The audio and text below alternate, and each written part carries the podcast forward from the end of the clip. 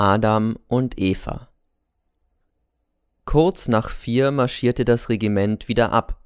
Sogar das Küchenpersonal musste diesmal mit, denn der Feldwebel wollte es allen erklären, wie man sich in die Erde gräbt und wo die Erde am geeignetsten für Schützengräben und Unterstände ist. Seit er humpelt, erklärt er lieber. Es blieb also niemand im Lager, nur ich. Sobald das Regiment im Walde verschwand, betrat ich das Zelt, in welchem der Z mit dem N und R schlief. Im Zelte lagen drei Schlafsäcke, auf dem linken lag ein Brief. Nein, der war es nicht. Herrn Otto N. stand auf dem Kuvert. Absender Frau Elisabeth N. Ach, die Bäckermeistersgattin. Ich konnte nicht widerstehen, was schrieb wohl Mama ihrem Kindchen. Sie schrieb Mein lieber Otto, danke dir für deine Postkarte. Es freut mich und Vater sehr, dass du dich wohlfühlst. Nur so weiter, Pass nur auf deine Strümpfe auf, damit sie nicht wieder verwechselt werden. Also in zwei Tagen werdet ihr schon schießen? Mein Gott, wie die Zeiten vergehen. Vater lässt dir sagen, du sollst bei deinem ersten Schusse an ihn denken, denn er war der beste Schütze seiner Kompanie. Denk dir nur, Mandy ist gestern gestorben. Vorgestern hüpfte er noch so froh und munter in seinem Käfiglein herum und tirillierte uns zur Freud, und heut war er hin. Ich weiß nicht, es grassiert eine Kanarikrankheit. Die Beinchen hat der Ärmste von sich gestreckt. Ich hab ihn im Herdfeuer verbrannt. Gestern hatten wir einen herrlichen Rehrücken mit Preiselbeeren. Wir dachten an dich. Hast du auch gut zu futtern? Vater lässt dich herzlichst grüßen. Du sollst ihm nur immer weiter Bericht erstatten, ob der Lehrer nicht wieder solche Äußerungen fallen lässt wie über die Neger. Lass nur nicht locker. Vater bricht ihm das Genick. Es grüßt und küsst dich, mein lieber Otto, deine liebe Mutti. Im Schlafsack nebenan war nichts versteckt, hier schlief also der R, dann muss das Kästchen im dritten liegen. Dort lag es auch. Es war ein Kästchen aus blauem Blech und hatte ein einfaches Schloss, es war versperrt. Ich versuchte das Schloss mit einem Draht zu öffnen, es ließ sich leicht. In dem Kästchen lagen Briefe, Postkarten und ein grün gebundenes Buch. Mein Tagebuch stand da in goldenen Lettern. Ich öffnete es. Weihnachten von deiner Mutter. Wer war die Mutter des Z? Mir scheint eine Beamtenwitwe oder so. Dann kamen die ersten Eintragungen, etwas von einem Christbaum. Ich blättere weiter. Wir sind schon nach Ostern. Zuerst hat er jeden Tag geschrieben, dann nur jeden zweiten, dritten, dann jeden fünften, sechsten. Und hier, hier liegt der Brief. Er ist es. Ein zerknülltes Kuvert ohne Aufschrift, ohne Marke. Rasch, was steht nur drin? Kann heute nicht kommen, komme morgen um zwei. Eva. Das war alles. Wer ist Eva? Ich weiß nur, wer Adam ist. Adam ist der Z. Und ich lese das Tagebuch. Mittwoch. Gestern sind wir ins Lager gekommen. Wir sind alle sehr froh. Jetzt ist es Abend, bin gestern nicht zum Schreiben dazugekommen, weil wir alle sehr müde waren vom Zeltbau. Wir haben auch eine Fahne. Der Feldwebel ist ein alter Tepp, er merkt nicht, wenn wir ihn auslachen. Wir laufen schneller wie er. Den Lehrer sehen wir Gott sei Dank fast nie. Er kümmert sich auch nicht um uns. Immer geht er mit einem faden Gesicht herum. Der N ist auch ein Tepp. Jetzt schreit er schon das zweite Mal, ich soll die Kerze auslöschen. Aber ich tu's nicht, weil ich sonst überhaupt zu keinem Tagebuch mehr komme und ich möchte doch eine Erinnerung fürs Leben.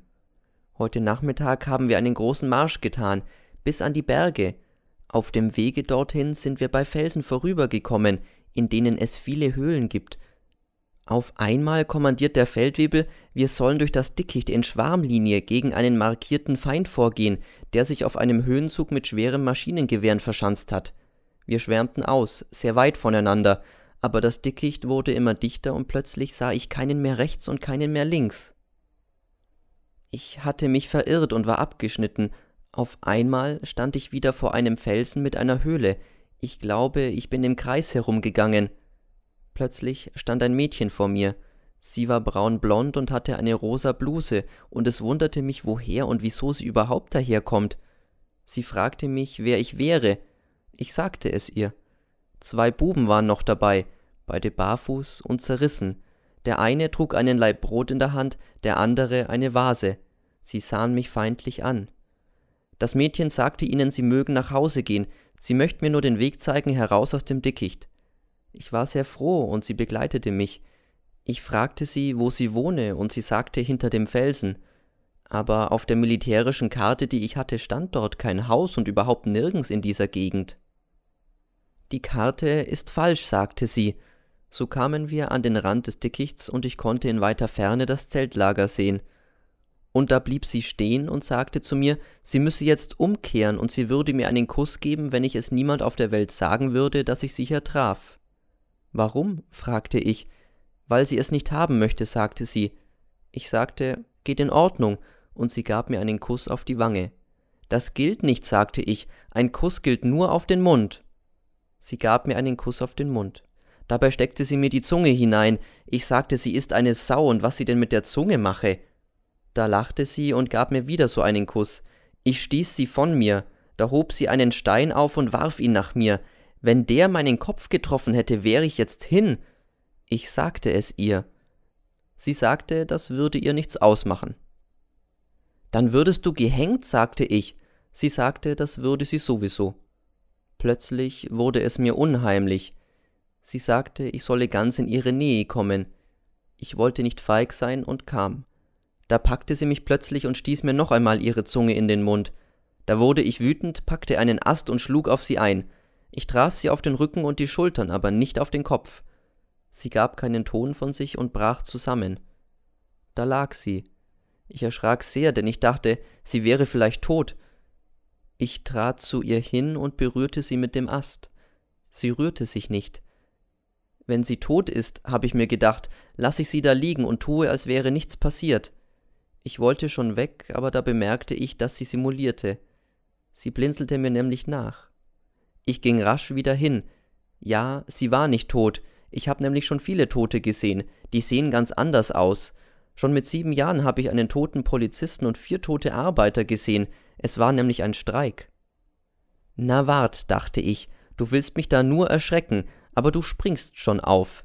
Ich erfasste vorsichtig unten ihren Rock und riss ihn plötzlich hoch. Sie hatte keine Hosen an. Sie rührte sich aber noch immer nicht, und mir wurde es ganz anders. Aber plötzlich sprang sie auf und riss mich wild zu sich herab. Ich kenne das schon.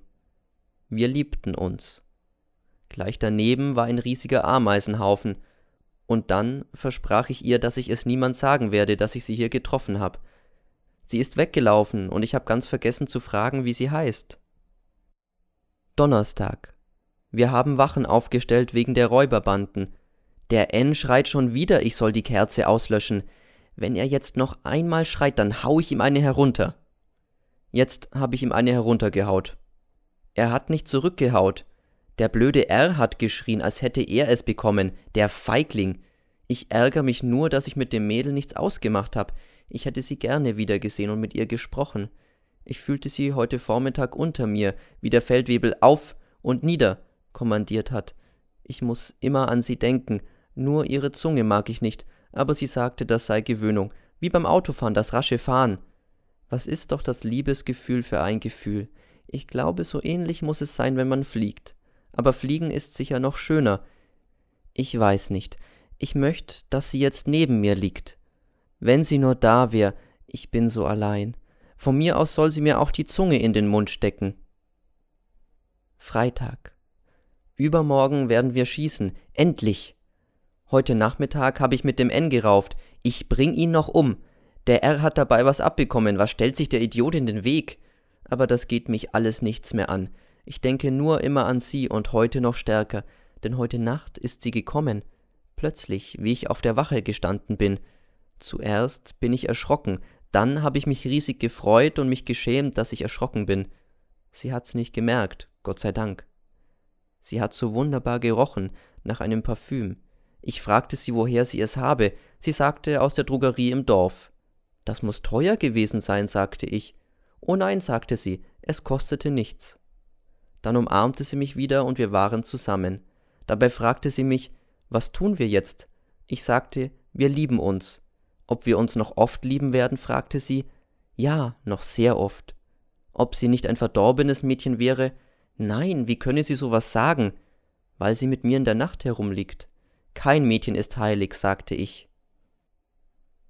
Plötzlich sah ich eine Träne auf ihrer Wange, der Mond schien ihr ins Gesicht. Warum weinst du?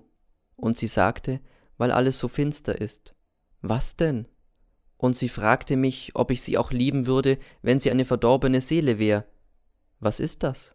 Und sie sagte mir, sie hätte keine Eltern und wär mit zwölf eine Haustochter geworden, aber der Herr wär ihr immer nachgestiegen, sie hätte sich gewehrt und da hätte sie mal Geld gestohlen, um weglaufen zu können, weil sie die Frau immer geohrfeigt hätte wegen des Herrn, und da wär sie in eine Besserungsanstalt gekommen, aber von dort wär sie ausgebrochen und jetzt wohne sie in einer der Höhlen und würde alles stehlen, was ihr begegnet.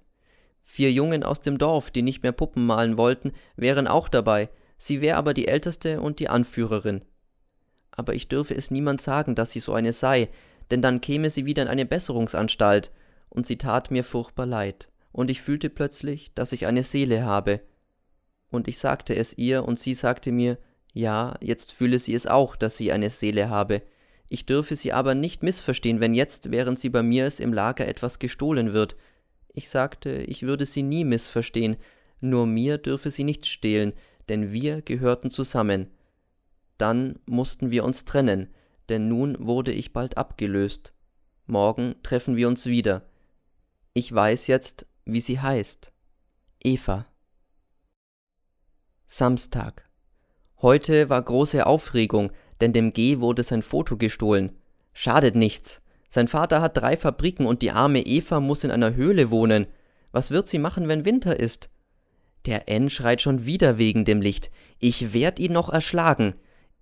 Ich kann die Nacht kaum erwarten, bis sie kommt. Ich möcht mit ihr in einem Zelt leben, aber ohne Lager, ganz allein.